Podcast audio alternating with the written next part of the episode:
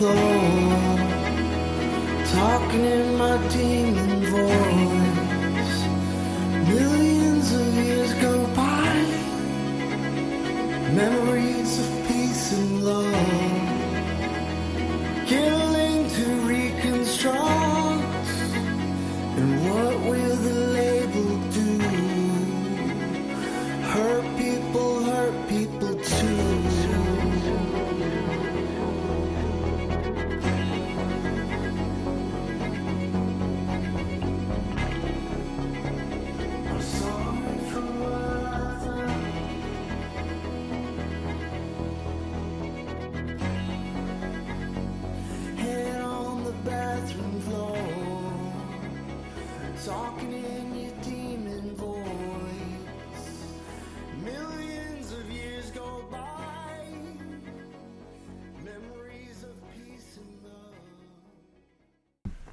What's happening, y'all? Good afternoon, good evening, good morning, good whatever time it is that you're listening to me. Um, this is Chill Time is Will Time. I'm your host, William Moore, and I'm happy to come at y'all again with a lovely, lovely episode 8. It's been another superb day of great weather. I've been excited, um, relieved, busy, but the, the the the main thing that I gotta give uh, thanks for is this extremely awesome weather that we've been having here recently. Um, I've been able to get out on my bike for the past couple days um, in preparation for this uh, 300 mile bike race that I'm in in a couple months, and uh, no complaints at all. It's been perfect weather for it, and I'm looking forward to more of it. I'm also excited about what else can I do I have to be excited about? Oh yeah, I got some new wheels coming in for the bike. That is exceptional. Uh gives me a great feeling. Um my bike should be even faster and lighter now. I got a new mic that I'm testing out for this podcast episode as well. Um, did some research, tried to find something that I thought was pretty cool, um, something that I really uh, that I think was a, a nice little next step up, so it can sound a little bit more professional. And you know that's about it. I'm ready to attack the week uh, with new vigor and energy, man. I hope the rest of you guys are too. What I want to do is I want to start this episode off again with another. Before I get on my main topics, what I want to talk about.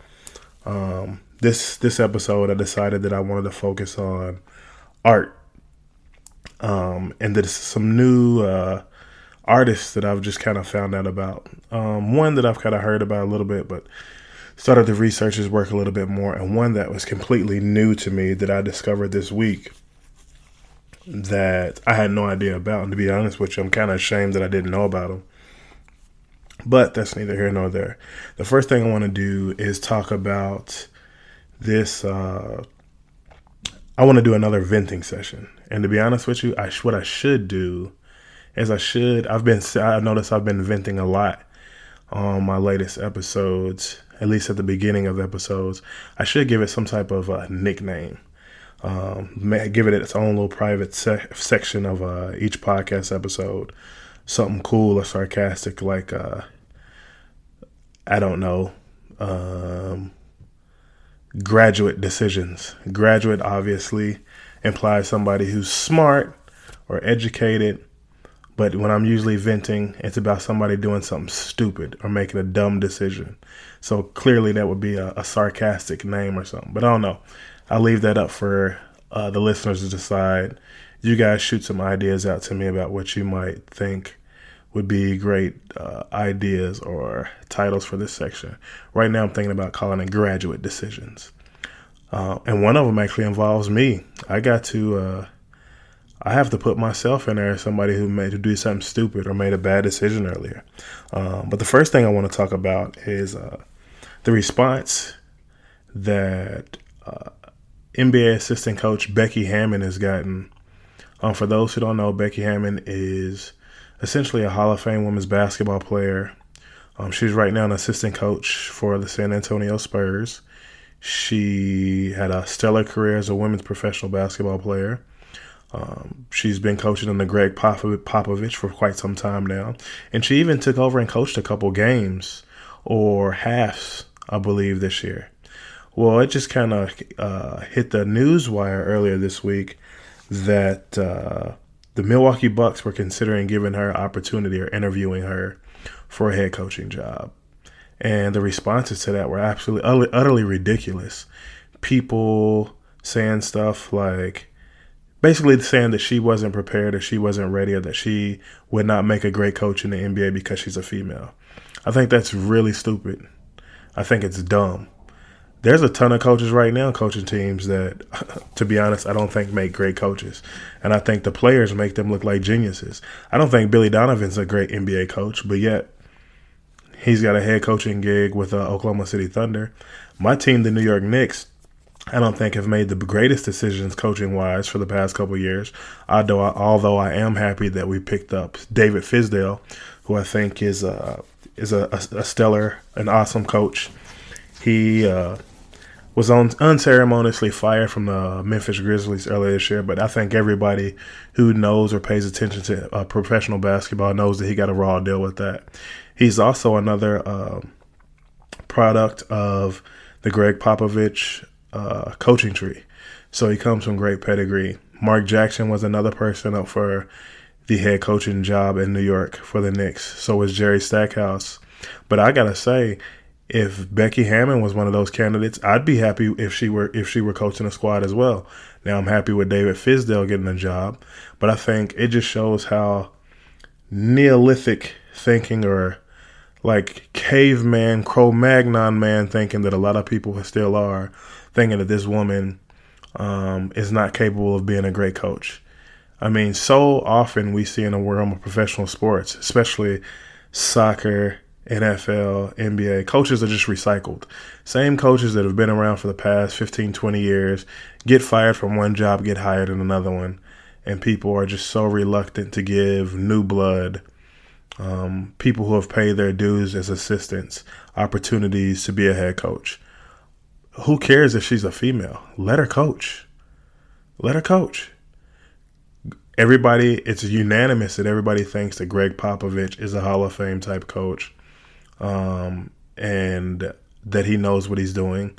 They trust his judgment. If he trusts her enough to have her on his coaching staff and let her coach a couple halves or quarters, then clearly she must, and she's coached preseason games for the Spurs as well. So clearly she must know exactly what she's talking about or what she's doing. So I, I would think that it be incumbent on people just to, to, to be honest with you, shut the hell up about the fact that she's a woman and let her coach. Who cares? And to be honest, she'd probably do all those cracking jokes. She'd probably do a better job than you because I don't see you out there getting opportunities to coach a professional basketball squad or even people thinking of your name. And don't say you'd do a better job if you had the opportunity because if you could, you'd be doing it right now but you're not. You're doing something else. So drop it and let it go. The second thing that I want to vent on um, and complain about somebody who made a, a, a graduate decision, a dumb decision, would be me. So earlier today was out before grabbing some dinner, was out doing a little bit of shopping, picking up, you know, picked up a new mic, um, and also was kind of like in home goods or whatnot. Picked up some some, some more tea. I'm a big drink. I love ginger turmeric tea, hibiscus tea, and um, um, sorry. Um, to be honest, any type of tea, but those two are probably my favorites. So anyway, it was a a lady that approached us and began just carrying on conversation. Um, kind of was just talking to us like she knew us. And uh, long story short, you know, it lasted maybe five minutes, and you know, she went her way, went our way, and I started thinking to myself how weird that was. Like the lady just kind of come up and approached, kind of you know approached us and started talking and carrying on conversation, and I was like, who does that? You know. I noticed as I was doing more shopping that, you know, I hear some voices and, you know, a couple hours over, it's the same lady. She had stopped and stopped uh, another group of people and was just talking with them, kind of like giving her, almost sounded like she was like giving her life story, getting information about them, kind of just talking to them like she knew them, like they had been friends forever. And again, I was thinking, I was like, oh my God, how weird is that?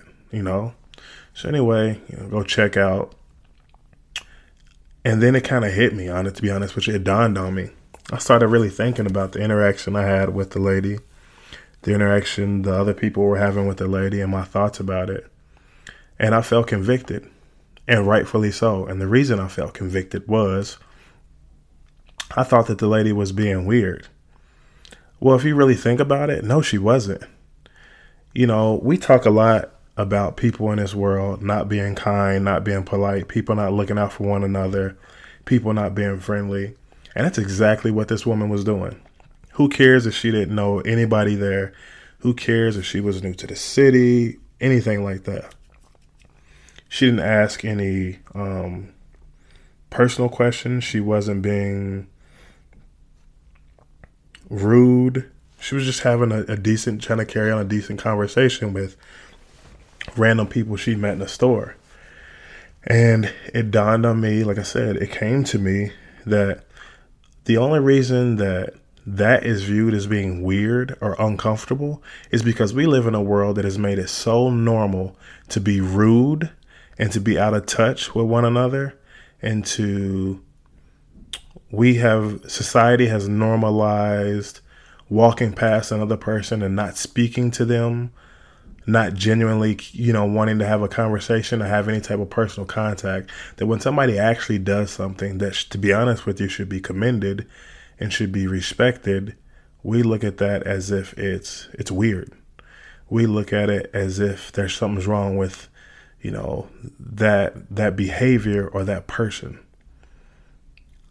And so, like I said, I had to look at that and realize like how wrong I was for you know for thinking that way.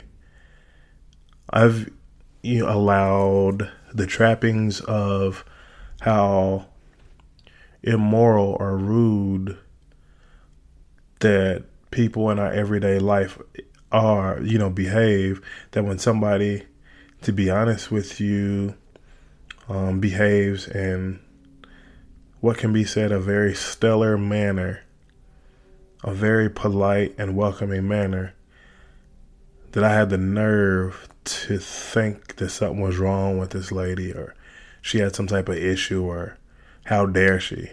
That's ridiculous.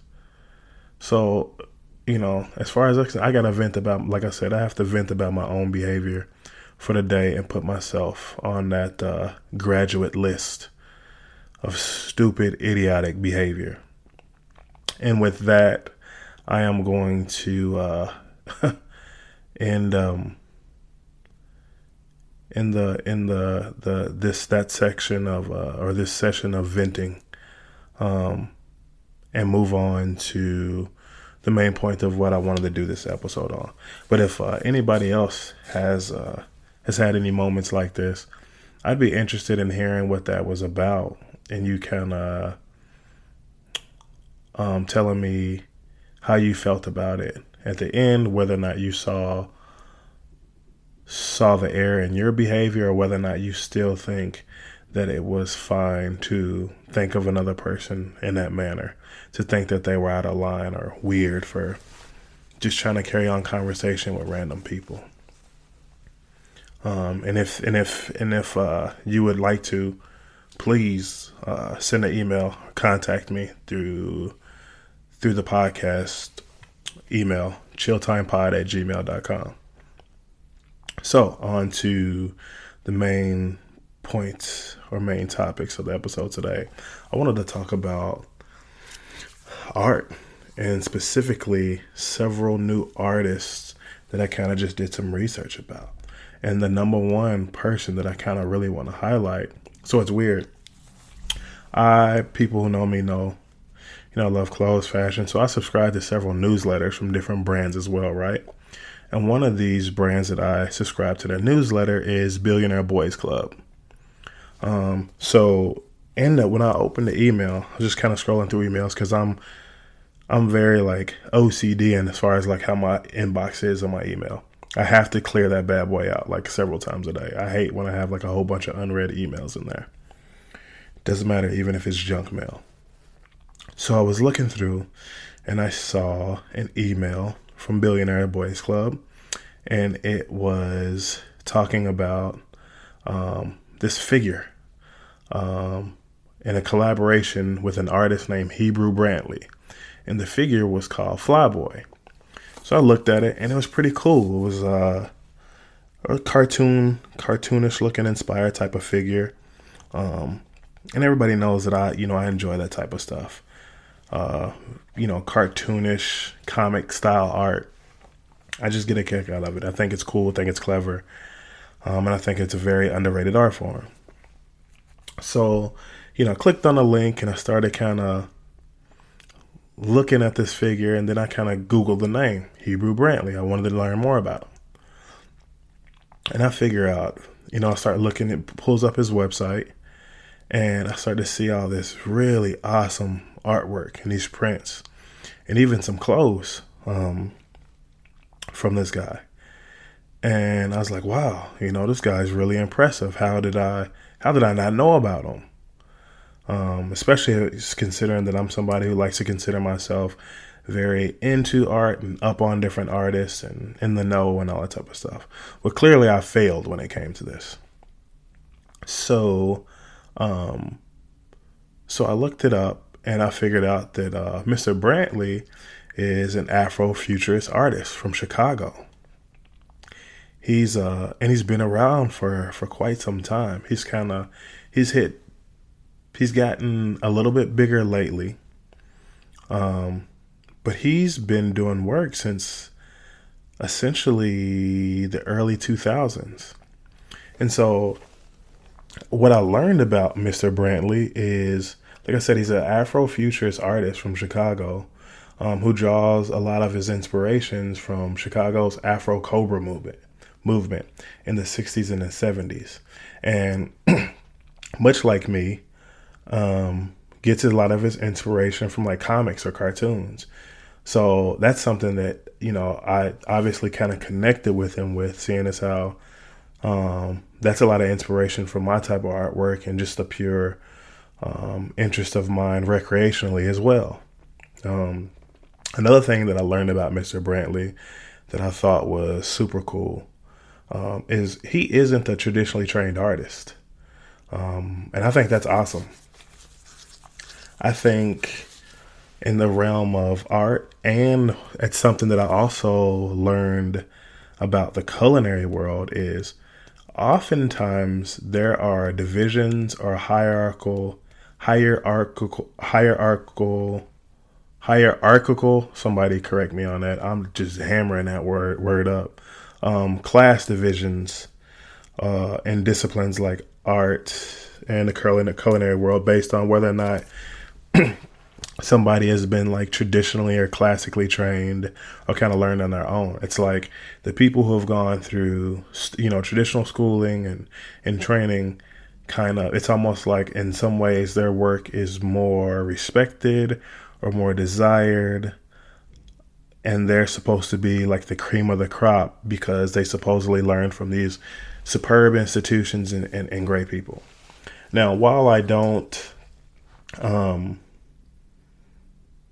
while I don't, you know, kind of like dismiss that, I do think that there is a lot of, uh, there's a lot of credence that goes to that, or there's a lot of respect that should be given to those folks. There's also something to be said about people who achieve um, great heights and a certain skill level who haven't gone through this training or learned in certain institutions. They've, in essence, had to do a lot of learning on their own with no direction or do a lot of learning purely off observation. And in a way, I think it can be said, or you can make the extrapolation that it's some of these uh, chefs and artists may be a bit more creative. And the reason I say that, and I'm not saying that that is true all across the board, but the reason I'm, I'm making that statement is because they aren't bound to the constraints or, or the conditioning of the learning that they picked up along the way from, you know, very strict from the very, you know, the strict structure from the institutions that they have learned their discipline um, or from the the instructors, the strict instruction and structure that they have gotten from their teachers. So that's even why I, I, I can be even more impressed with the artist or the uh, the chef who hasn't you know learned anything from attending any type of school or or learning directly from a teacher and and and achieve great heights. Now, I'm not saying that everybody should go off and do this. I still respect those who have attended institutions or learned from great teachers. But all the same, all I'm saying is I don't think that there that it justifies any class division in any one person's style of work or whether or not they learn from one on their own or they learn you know under the tutelage of another. You know great work should just be respected all the way around. That's that's how i feel about that and i guess that's what i'm getting at through this uh, long drawn out you know explanation. Um so anyways uh back to mr uh, brantley. Um you know before he became a mainstream artist he even used to sell T-shirts on college campuses. I kind of was still doing some research on him and looking at a lot of his awesome work, and I found an interview with him on what is that? Um, jeez, the Breakfast Club. It was a Breakfast Club interview. Um, and Angela Yee and Charlemagne the God or whatever. Everybody knows how I feel about him. I kind of feel like that dude's a clown. But anyways, um, it was a decent little twenty minute interview or whatnot, and um, he talked about how he used to sell T-shirts on on a campus of a college with a uh, a dude named DJ Drama, uh, which I thought was super interesting. So this dude, I mean, you know, he knows what the grind is as, as well. He didn't just, you know, pop up on a scene, you know, getting paid a lot and people loving his stuff. Like the dude started, you know, he started small and he started not even really in the medium of uh, these uh, paintings or whatnot. It seemed like he really started off and, you know, kind of like doing little, you know, prints for fashion design. I thought that was pretty cool. Um, his his artwork itself uh, is a is a lot of amazing pop art motifs, um, and through his pop art, you know, he displays a lot of uncommon views of what a hero or protagonist is, which I think is pretty awesome. And I think um, it's good to challenge people's views on what the hero and the villain is because, much like I've talked about before on previous episodes of this podcast, the media does a great job of conditioning people's views of what heroes and villains are, and oftentimes they're the way the media packages that information or packages pre-packages those views for people. It often have you um, mislabeling people. People who are the heroes, you look at them at the villain, or people who are the victims, you look at them as predators, and vice versa. So I really appreciate that about his work. Um, and it's something that I would like to see in a lot more people's work. Um, personally, I think that's why I have always, when it comes to comic books or cartoons or whatnot, I've always really kind of been drawn to the villain because I feel like I've always seen, especially, you know, villains with depth, I've always kind of seen how they got to where they got to. If you, you know, take the time to learn about any these, you know, cartoon or comic book villains, you'll learn that a lot of them, their motives actually lie um, in good intentions. Either it be love or wanting to clean up the community or change the way the world is, or they've been scarred or bruised somehow. And somehow along the way, they got tired of fighting the good fight or fighting along um, everybody else's rules of how to get things done because things weren't coming together the right way. And so they then go to extreme measures to reset the scale, so to speak. They go through extreme measures to right the wrongs that they've experienced or they see in the world. And when you think about it that way, you have to wonder like are they really a villain? Are they really you know heartless? Are they really cowards? You know i've heard people from time to time to say that you know the villain or the bad person you know they're a coward. You know i beg to differ.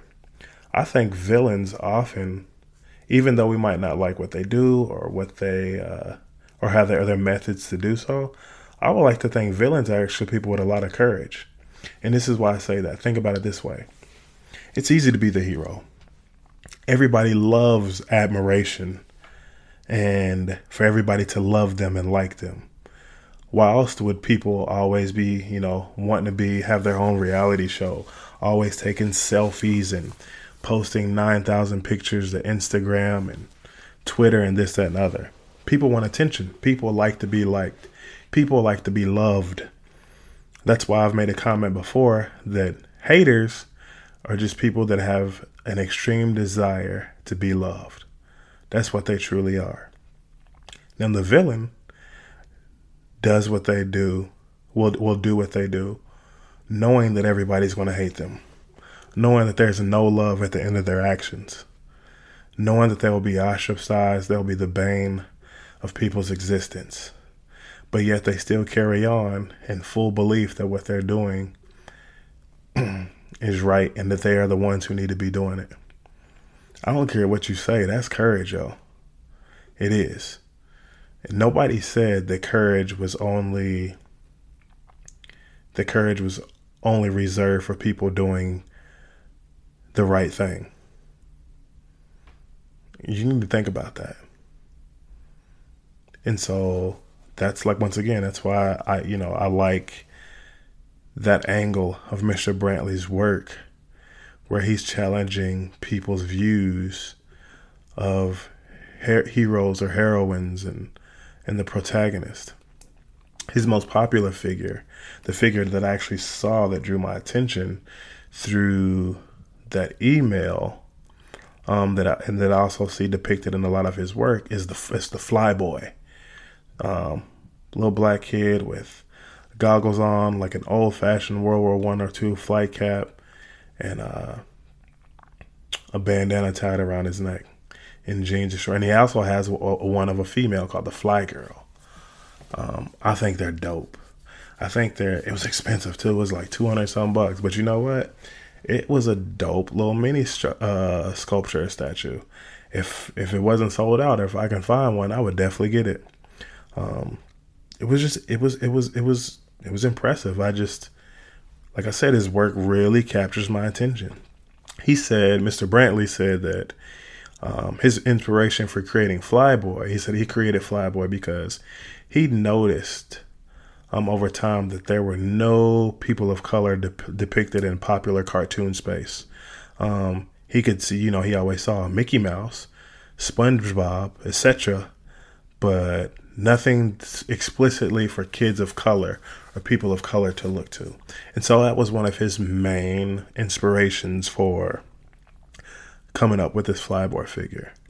Um, and once again, y'all know I'm all for uh, more representation for people of color and more avenues for especially kids of color to see themselves in different ways for them to excel.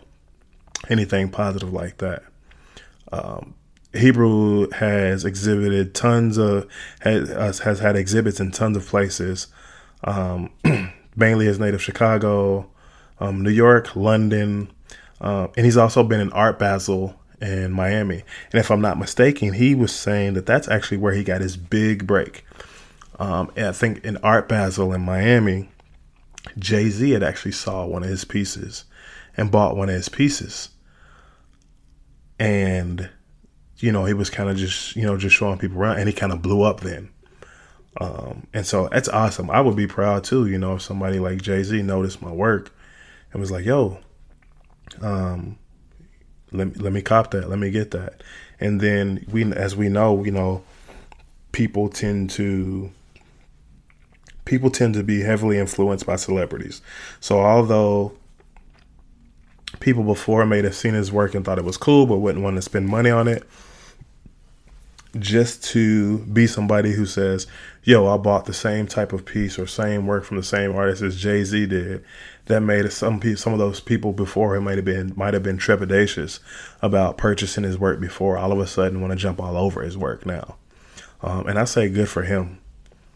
I really say good for him. And I would love for somebody to do that for me, you know, notice my work on my podcast or whatever like that. That would be so dope. Um, so I, you know, kudos to him on that. Um, even though I just noticed, you know, I, you know, I kind of came into knowledge about him with his collaboration with Billionaire Boys Club. He's collaborated with other brands as well, um, Hub, uh, Hublot, Nike, and Adidas. Um, so this collaboration isn't his uh, first go around. Um, as I said before, he's been doing uh, collabs, you know, and um, since 2007 in his native Chicago. Um, and he's also got an awesome website. Um, I would say that anybody interested in checking out more of his work, um, go to hebrubrantley.com, H E B R U B R A N T L E Y.com and check it out. Uh, he's like I said, he's got some awesome work there. He stuff is it's it's it's you know it's it's it can be pretty expensive.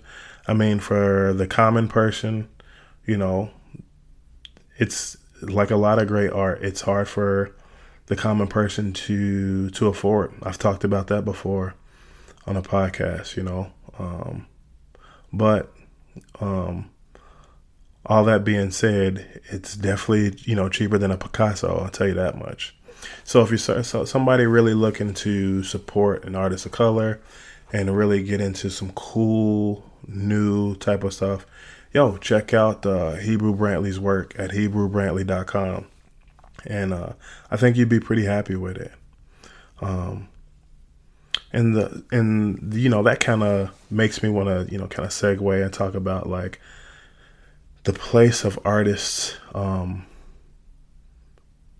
in our society today.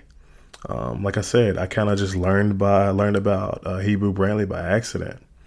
Um, but as I really kind of think about it on a grand scheme of the grand in the grand scheme of things, personally, I think it's a great time for artists, um, especially Black artists. Um, art is is is is heavily influenced by life. I believe there's an age old saying that goes, you know, uh, or question that goes, does does life imitate art or art imitate life? Um, personally, I think it's both. You know, it's that same. It's that. It's like the question, what comes first, the chicken or the egg? Um, I think they both feed off of each other. Um, and with all the political and social social tur- turmoil going on in the world today, um, for better or for worse, it's been a breeding ground for expression, um, creativity, and the arts as a whole, especially in the black community. You're seeing a lot of creativity kind of be on full display because people people are people are happy, people are sad, people are frustrated, people are going through a lot, and that expression, those feelings have to come out. Some people do it through do it do it through fighting. Some people, you know, do it through, you know, working out. Um, but some people, the creative ones, do it through writing, do it through poetry, do it through music, do it through visual art, sculpture, whatever be the case. And we're really starting to see that. So th- it's almost like the one positive thing that has come from how crappy the world is is is behaving right now is the art scene. Like it's really starting to it's either really starting to blow up or it's always been there and we are just actually starting to really give its respect give its its its due and really pay attention to it. Um, i like to think of it as uh, almost as if uh, newton's third law is in play. And that third law is for every action there is an equal and opposite reaction. Well when it comes to arts as well i think that that's that's that's surely the case because over the last decade or, decade or so We've seen the federal government cut funding to arts in schools and in communities, um, less emphasis put on the arts or creativity in the professional world, not unless you're in a creative field like graphic design or music or something like that. and that all those things, along with the you know political unrest, I feel like has forced uh, a sort of renaissance. Um, and and this really isn't unprecedented. Uh, we've seen it in Italy in the 14th century, and also here in America with the Black community in the, during the Harlem Renaissance. You know, during you know often during periods after dark ages or dark times or times of struggle, you see times of you know periods of great achievement, uh, thinking, um, and creativity. Um, and that's what the, that's that's where the word you know this renaissance comes from. We may in fact be uh, be experiencing and living through another renaissance right now and not even be knowing it. I mean, look at some of the great movies and things that have come out. Some of the you know the great films, the great books and writing and things that are coming about. You know, art. I mean, just keep eye on that. We, like I said, we may very well in the next 15 to 20 years look back on this time and say, dude, that was the Renaissance, the first Renaissance of uh, the 21st century. And if it is, I am proud to say that I'm living during this time. And I also hope that uh, one day I can be one of those people that they can talk about who's made an impact during this Renaissance period or do something to contribute. Um, that would be something awesome that I could tell grandkids or family members and just something nice to hang up um, hang up on the mantle you know what i mean um, but this for sure um, i feel like is a t- you know is a is a great resurgence and an achievement and activity um, so I'll move on to another artist that I kind of want to highlight. And I got to see one of his pieces in the uh, Minneapolis Institute of Art this past weekend. Um, and that is uh, Takashi Murakami. Um, some of you might already know about know a great deal about him. I've heard about him. I've seen some of his things. Um, but kind of as I was doing this little, you know, doing my research on Mr. Brantley and looking at more stuff, you know, I have this app on my phone called Artsy. I call it the uh, poor man's way of collecting art. You know, I think if you if you can't afford to buy really really nice art, a you make your own, and b you download that app on on Apple um, and what it does is pretty exceptional, actually. It allows you to follow s- several different, you know, whatever type of artist is out there. And it always posts um, examples of their work. And you can like their work, and their work can kind of go to your own little um, folder of art that was cool. Or you can actually, by tapping on it, if it's for sale, you can purchase their artwork. And there's even a little uh, part of the app where you can click a button and it'll show you the, the dimensions of that painting or that sculpture and show you what it would look like on a wall or anything like that. It's actually pretty cool. So if anybody um, is looking for you know a cool new app, um, it's something centered around art. Go to Artsy. Look for the Artsy app, A R T S Y on in that Apple App Store. Um, it's super cool. Um, but back to Mr. Murakami. Um, he works a lot with painting and sculpture, and he's also had his hand in a lot of commercial media, such as fashion, merchandise, and animation, which um, is like something I feel like we're seeing more of when it comes to visual artists. Um, and obviously, once again, you as you probably could figure it out, it's something that definitely grabbed my attention. Um, I also read that he coined the term super flat, and that's actually used to describe his work, which describes the aesthetic or or the Japanese artistic tradition um, and the nature of a lot of post-war Japanese culture and society it's to be honest, I know it when I see it, but it's hard for me to explain it. So, um, you're not gonna find a great definition coming from me right now on this episode. I would just say Google it and look it up. Um, but it's actually pretty cool. It has its own distinct kind of look or feel to it, and I think it's I think it's cool.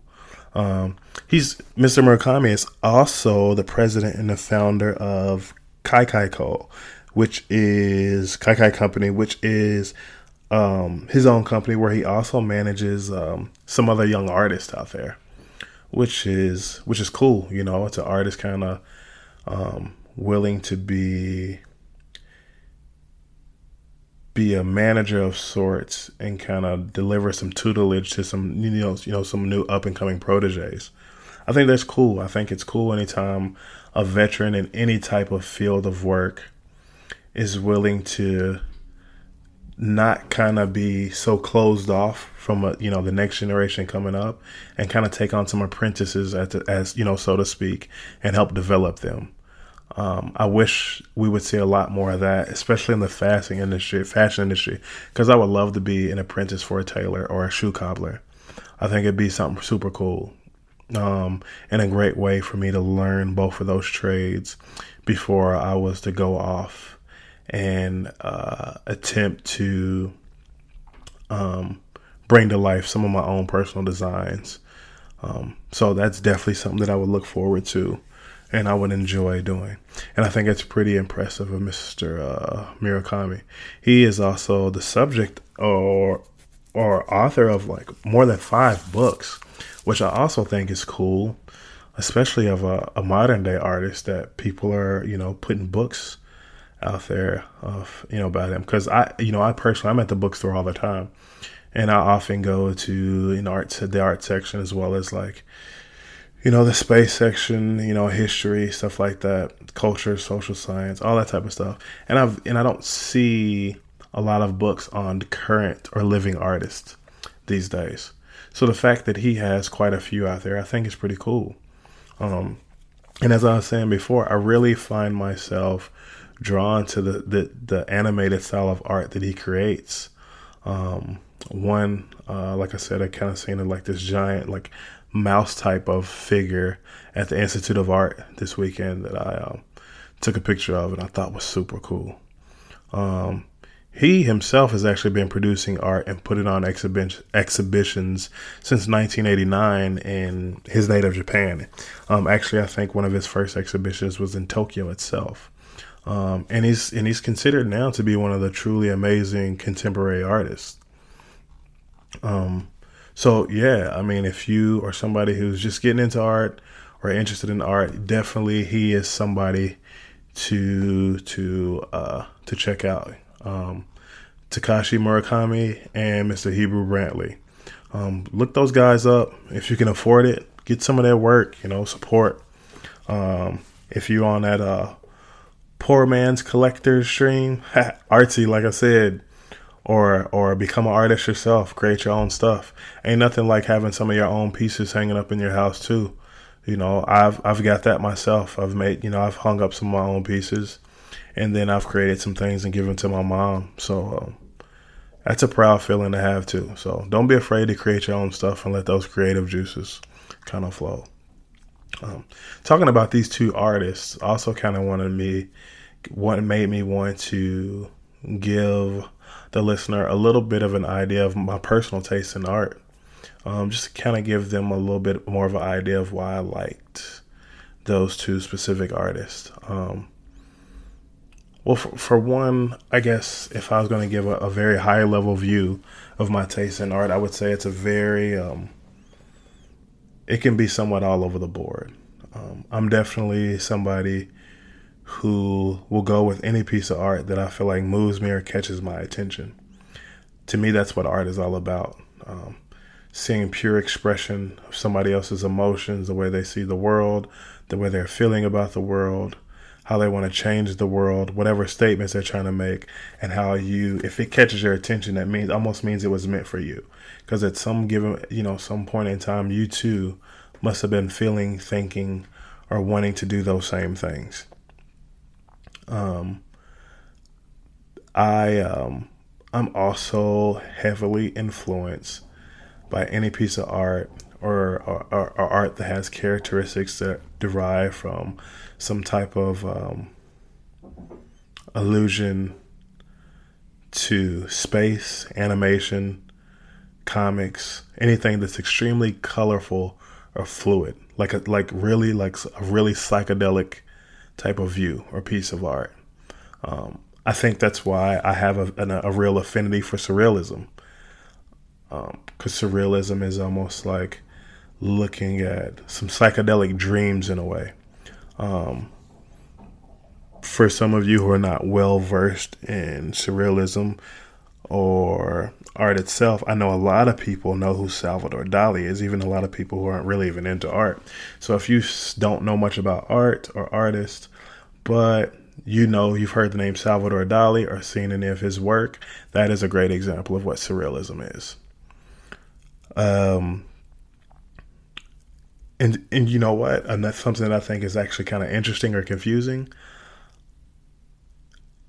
The fact that I have an affinity for surrealism or I really, you know, I really enjoy things that seem to bend reality in a fun or provocative way because because I'm a person that like I like for things to make sense and I tend to go with I like a lot of structure in some ways.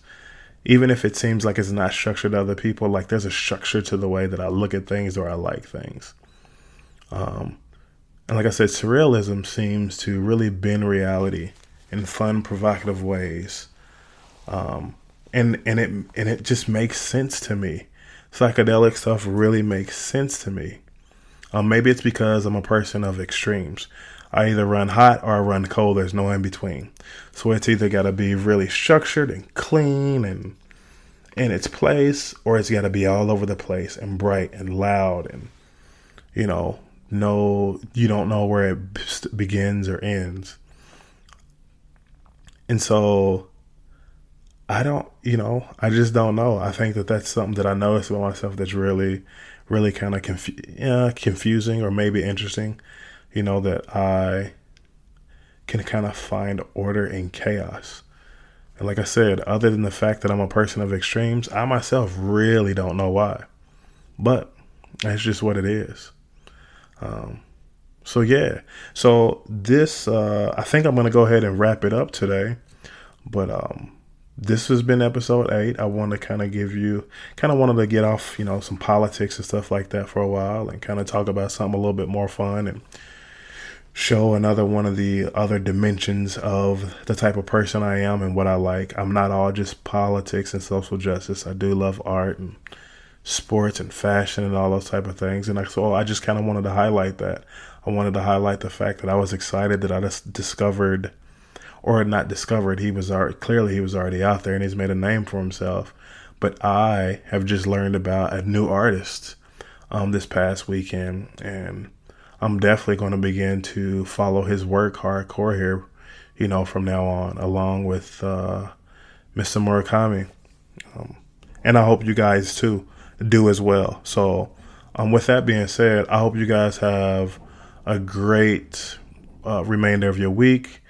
I hope you get, you know, have a great morning, have a great night. Whatever, like I, once again, like I said, whatever time this is that you're listening to to this program, and um, if you ever have any critiques, any things you want to add, any questions you want to ask me, any ideas about another episode, what you want to hear about, once again, please send me an email at chilltimepod at gmail.com and I will be more than happy to answer any questions or talk about anything you guys want to talk about. With that being said, I'm going to holler at y'all later. Take it easy, and I'm out.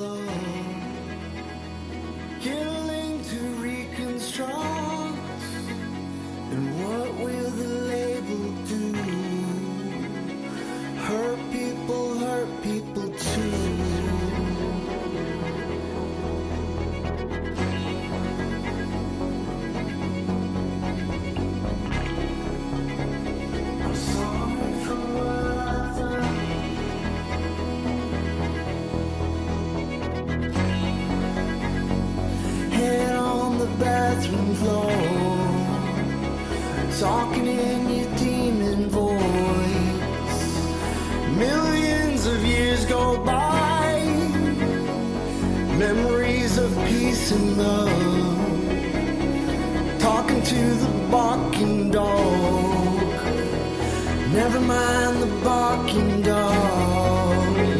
No, never mind the barking dog. Never mind the barking dog.